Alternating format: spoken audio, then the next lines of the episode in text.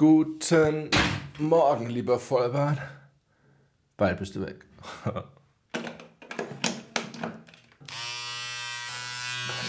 Ich habe ein wenig Angst, aber wird schon. Das bin ich in meinem Bad. Und ich kann Ihnen jetzt schon verraten, es wird nicht gut ausgehen. Okay, die erste Bahn ist durch. Jetzt ist eh schon wurscht. Au. Ah, ich sehe schon. Oh Gott. Wussten Sie, dass Neandertaler mit dichtem Bart wohl einen Vorteil beim Faustkampf hatten, weil ein Vollbart fragile Gesichtsknochen verdeckt, die sonst leichte Ziele wären? Dass sich Menschen aber schon vor 25.000 Jahren mit scharfen Steinen den Bart aus dem Gesicht gekratzt haben, das zeigen Höhlenmalereien. Ab jetzt wäre ich im Faustkampf in der ersten Runde K.O. und hätte ich nur einen scharfen Stein gehabt, ich hätte mir das mit dieser Rasur nochmal gut überlegt. Denn... ja, besser wird's nicht. Da fällt sogar die Lampe um. Oh Mann, ich bin wieder... 13. Und was ist das? 3 Minuten Rasur verwandeln mich von einem Teddybären mit hübschem Fell unter der Nase in einen glatt rasierten Vollmond. Mein optisches Alter hat sich halbiert, mein Doppelkinn dagegen unter der Vollbarttarnung weiter zugelegt. Das ist alles keine Überraschung, denn ich weiß mit mehr als 40 Lebensjahren eigentlich, dass mir Vollbart steht, dass ich mich glatt rasiert nicht mag. Aber alle 4 bis 6 Jahre vergesse ich das in den entscheidenden Minuten. Mein Hirn funkt lautstark. Veränderung. Wäre ich jetzt ägyptischer Pharao, ich würde mir einfach einen Zeremonienbart ans Kinn binden, denn Pharaonen waren tatsächlich gleichzeitig glatt rasiert und bärtig. Sie ließen sich einen künstlichen Spitzbart mit dünnen Riemen am Kinn befestigen. Aber ich bin nun mal kein Pharao. Und deswegen muss ich wohl Geduld haben.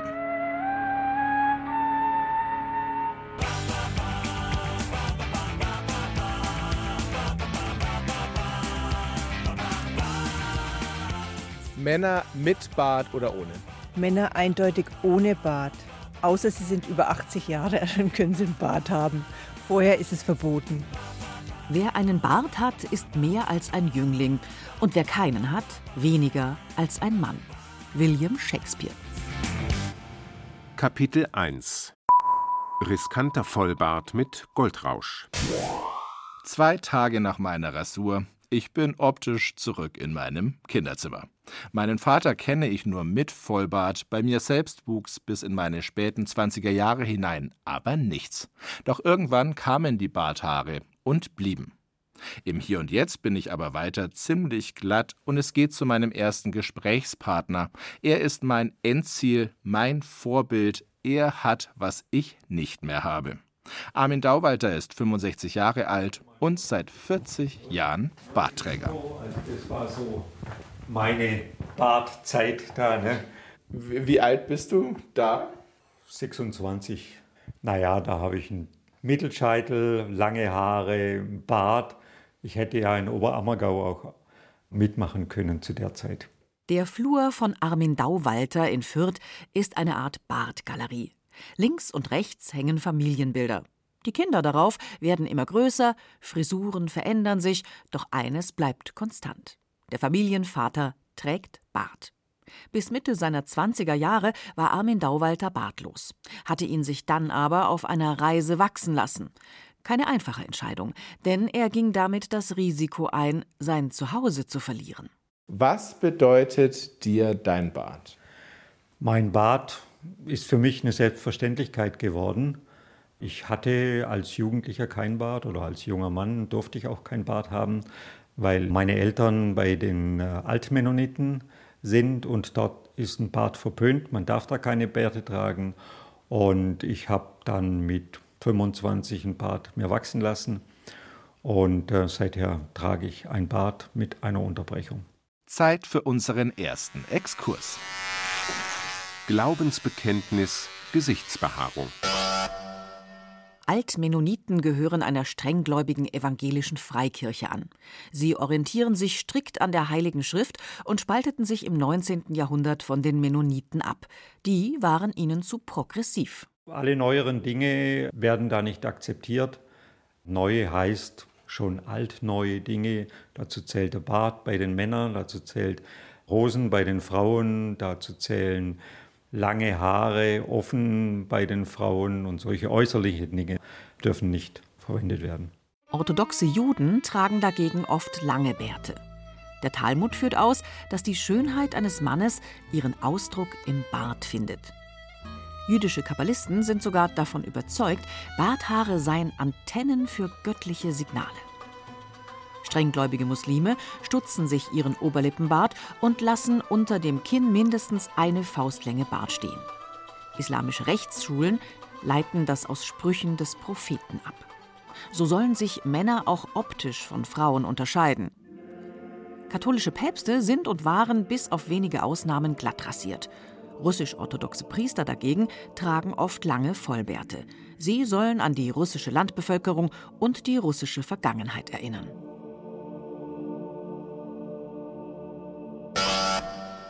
Ja, durchaus. Es gibt durchaus andere Eltern, die haben ihre Kinder verstoßen, wenn sie nicht regelkonform sich verhalten haben. Das war bei meinen Eltern nicht so, die waren etwas offener, zum Glück. Armin Dauwalter behielt also sein Zuhause und seinen Bart. Er hat ihn sich in den folgenden 40 Jahren nur einmal ganz abrasiert. Da war ich mit meinem Bruder in Australien und wir haben Gold gewaschen und hatten auch einiges an Gold zusammen gefunden. Und zur Feier des Tages, wir hatten so einen kleinen Barren gefunden, zur Feier des Tages hat dann jeder von uns, er hatte auch einen Bart, abrasiert. Und wir fanden uns eigentlich nicht schön ohne Bart. Und dann haben wir ihn auch sofort wieder wachsen lassen und seither wächst er. Ich sah aus wie so eine Spitzmaus. Ich habe ein schmales Gesicht und ich hatte nicht den Eindruck, dass es vorteilhaft für mich ist, ohne Bart zu sein. Ohne Schnurrbart ist ein Mann nicht richtig angezogen. Salvador Dalí. Du legst viel Wert auf deinen Bart? Ja, tue ich. Warum? Ich habe mal gehört, der Bart ist ein neues Sixpack. Frauen wuscheln gerne einen Bart und mögen bärtige Männer. Ich denke, das ist halt die männliche Kraft, die ausgestrahlt wird. Kapitel 2: Der Bart. Ein Fall fürs Museum. Ta, ta, ta, ta. Okay, ich glaube, das könnte hinhauen. 3 Wochen nach meiner Glattrasur. Ich bin die zweifelhaften Komplimente meines Umfelds leid. Ja, ich darf schon Bier kaufen, danke. Unschön, die nachgewachsenen Stoppelbarthaare machen mein Doppelkinn eher noch prominenter. Schön, auf der Oberlippe reicht es bereits für einen Tom Selleck Gedächtnisschnurrbart. Ich sehe aus wie Fernsehkommissar Magnum. Ey, das ist gar nicht so schlecht. wenigstens irgendwas. Ich bin ein Kind des Internetzeitalters, bin unterwegs in Social-Media-Kanälen, lebe den Narzissten in mir aus, poste eifrig Bilder auf Instagram und Facebook. Bartlos war es in meiner Chronik zuletzt sehr ruhig. Jetzt zeige ich mich wieder und stehe damit in der Tradition vieler Bartträger vor mir. Viele Kunstwerke in Galerien und Museen tun das, was Bilder auf Instagram auch tun. Sie halten das Leben und die Mode der jeweiligen Zeit fest. Und so sind Museen und Galerien auch so etwas wie auf Leinwand festgehaltene Bartgeschichte. Das ist Karl I. als junger Mann. Also dann zeige ich einfach so ein paar Porträts von ihm. Ist natürlich super, wenn man den Bart hier aus allen Richtungen sieht. Kurz bevor er hingerichtet wurde, mit etwas dickerem Bart. Und dann habe ich das hier gefunden. Kunsthistoriker Lukas Mayer wurde mir von seiner Chefin an der Friedrich-Alexander-Universität Erlangen-Nürnberg empfohlen, weil er selbst einen Bart trägt. Eine gute Wahl. An seinem Küchentisch erteilt er mir auf dem Laptop eine Lektion in Kunstbartgeschichte. So gut das eben geht, denn tatsächlich ist Gesichtsbehaarung bisher kaum Gegenstand der Forschung. Dabei gibt es mehr als genug Material. Ja, dieser englische Hof ist heute besonders bekannt eben durch diese Porträts, die immer sehr elegant sind. Und auffällig ist, dass eigentlich auf allen Porträts Männer Bart tragen. Also Bart und Männlichkeit gehörte zusammen, war ganz essentiell. Lukas Mayer ist besonders fasziniert von Karl I., König von England. Auf einem Gemälde ist er aus 3 Perspektiven zu sehen: von links, rechts und frontal. Besonders prominent in Szene gesetzt ist sein zu beiden Seiten gezwirbelter Oberlippenbart und der lange, schmale Kinnbart. Er ist heller und detailreicher gemalt als der Rest des Gesichts. Der Maler dieses Porträts kannte den Bart gut, denn er trug den gleichen. Er hieß Antonis van Dyck und gab ihm seinen bis heute bekannten Namen, Van Dyck-Bart. Sein Modell, Charles I., war Bartfanatiker bis in den Tod. Ja, 1649 wird er in London hingerichtet und interessanterweise auch wieder von Henkern, die falsche Bärte tragen, eben um ihre Identität nicht preiszugeben. Männer und später auch Frauen mit aufgeklebten Bärten waren zu dieser Zeit keine Seltenheit. Ein Wurfzettel aus dem 16. Jahrhundert zeigt einen Krämerladen, in dem 36 verschiedene Arten von Klebebärten angepriesen werden. Lukas Mayer klickt weiter durch die Bildergalerie. Der Bart bewegt Künstler, Könige und nicht nur die. Lukas Mayer kommt in Fahrt, springt von einem Bild zum anderen. Eine kleine Bartreise durch die Zeit mit Kunsthistoriker Lukas Mayer.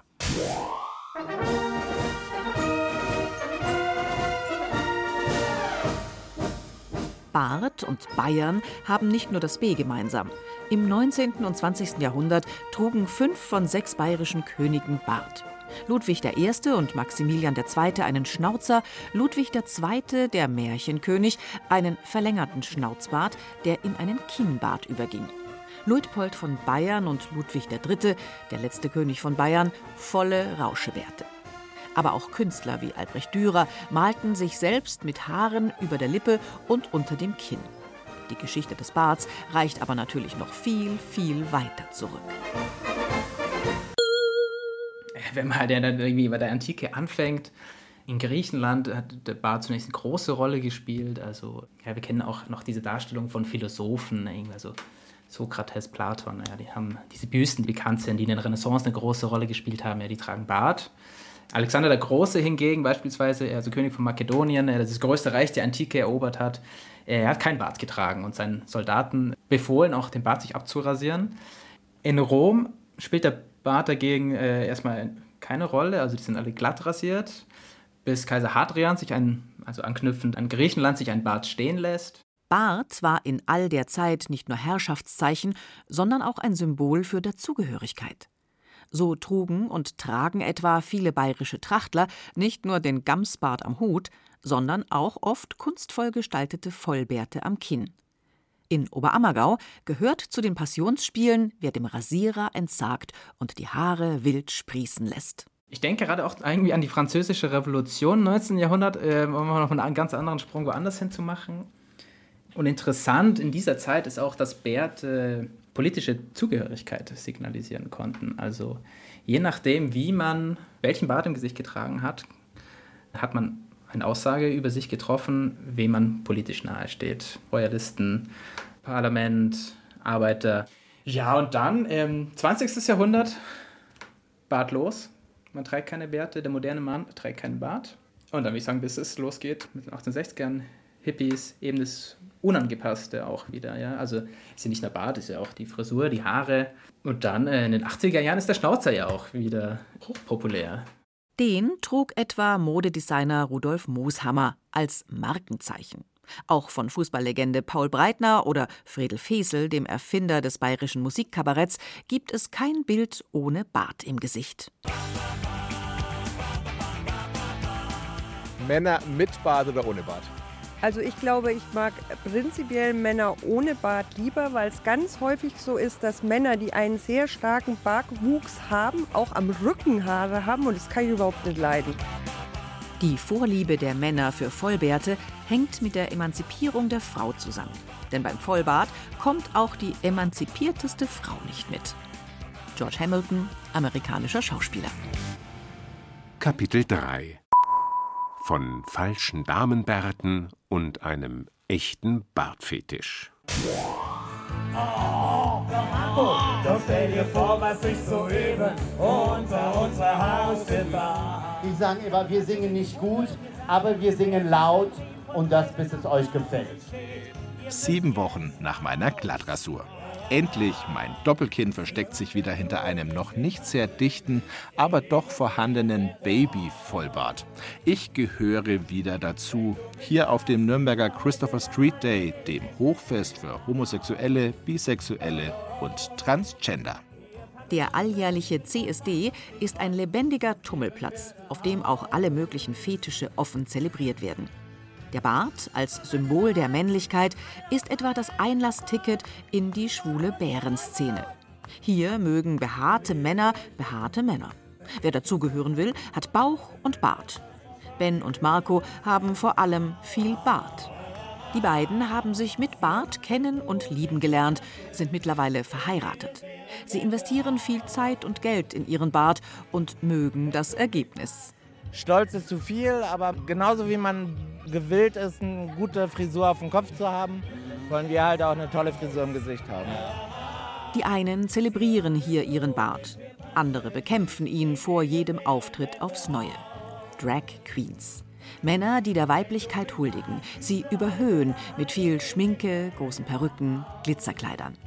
Dazu müssen diese Männer vorher erst einmal ihre Männlichkeit verbergen. Im Intimbereich hilft Klebeband, oben im Gesicht der Rasierer. Wurzelkunde. Ein haariges sekundäres Geschlechtsmerkmal. Das androgen Testosteron lässt Barthaare bei jungen Männern ab der Pubertät sprießen. In der Regel zuerst über der Lippe, dann an den Schläfen, später folgen Kinn, Hals und zuletzt die Wangen. Auch Frauen kann ein Bart wachsen. Stark ausgeprägter Damenbart wird in Fachkreisen als Hirsutismus bezeichnet. Ursachen dafür gibt es viele, etwa genetische Veranlagung oder hormonelle Störungen. Damenbart finde ich einfach nicht toll, sagt Susi Sendling. Sie ist aus München zum CSD nach Nürnberg gekommen. Susi bezeichnet sich selbst als bodenständige Drag Queen. Ihre Markenzeichen? Eine schwarze, halblange Mireille-Mathieu-Perücke, eine dicke Brille auf der Nase, knallroter Lippenstift und ein leichtes, blasses Tages-Make-up. Susi kommt aus München, der Mann dahinter, Matthias, aus Unterfranken. Matthias liebt Bart, trägt ihn gerne selbst. Susi darf keinen Bart haben. Ein Besuch zu Hause, kurz vor dem CSD. 14 Tage nicht rasiert, einen schönen Bart dastehen, ein sexy Bart und alles weg. Für die Kunst, aber mei, ich mach's ja gern. Stück für Stück verwandelt sich Matthias in Susi. Manche Drag Queens bauen in stundenlanger Arbeit vor Auftritten ihr Gesicht völlig neu, verstecken die glatt rasierte Männerhaut unter dicken Schichten Make-up. So, das Grundgerüst steht, jetzt wird's nass und feucht. Susi ist vergleichsweise schnell zum Leben erweckt. Wichtigstes Accessoire, der Theaterabdeckstift und eben der Rasierer. Ja, also natürlich fängt's mit der Rasur an. 2-3 Mal, dass auch jedes Haar weg ist, weil ich habe das Talent, da bleibt öfters mal was stehen und es schaut dann einfach dann nicht gut aus, wenn du dann die erste Lage Make-up drauf hast und dann nicht noch einmal abschminken musst und dann noch einmal rasieren musst. Deswegen 2-3 Mal. Ja, dann ein Gläschen Prosecco erstmal nachher rasieren auf den Finger. Ein Zigarettchen zur Beruhigung dann und dann, ja, fange ich an mit der ersten Schicht Make-up aufzulegen und dann geht's weiter mit Puder, dann mit Rouge und dann, das längste sind die Augen halt. Also da tue ich meistens 2, 3, 4 Farben drauf und halt gegebenenfalls auch Wimpern auch noch. Spätestens seit Conchita Wurst, die mit Bart und im Goldkleid den Eurovision Song Contest gewonnen hat, bauen viele Drag Queens Bart in ihre Kunstfigur ein. Susi Sendling bleibt klassisch. Also wenn schon Drag, dann richtig und mit Bart schaut es eigentlich bei Conchita Wurst natürlich super aus. Aber für mich wäre das dann noch ein bisschen mehr Aufwand, weil der Bart muss ja dann auch in Szene gesetzt werden. Ich kenne da Leute, die tun da extrem viel Glitzer rein und hast du einmal Glitzer in der Wohnung gehabt, kriegst du ihn nie wieder raus. Nein. Warum trägst du einen Bart? Weil er mir steht, weil er männlich ist, weil er gut ausschaut. Am Barte des Törichten lernt der Barbier rasieren. Ein Sprichwort. Kapitel 4. Die vollbärtige Vollendung. Dann beginnen wir mal.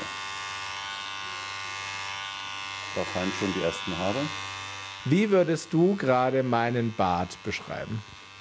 Ja, er ist natürlich etwas aus der Form geraten in den letzten Wochen. Er sieht wild aus, die Oberlippe ist viel zu lang.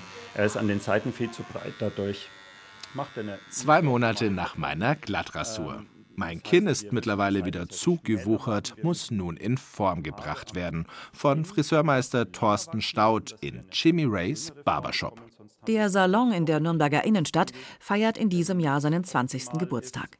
2001, als er aufmachte, standen Männer und ihre Haarschnitte noch ganz unten, als Fußnote auf der Preisliste klassischer Friseursalons.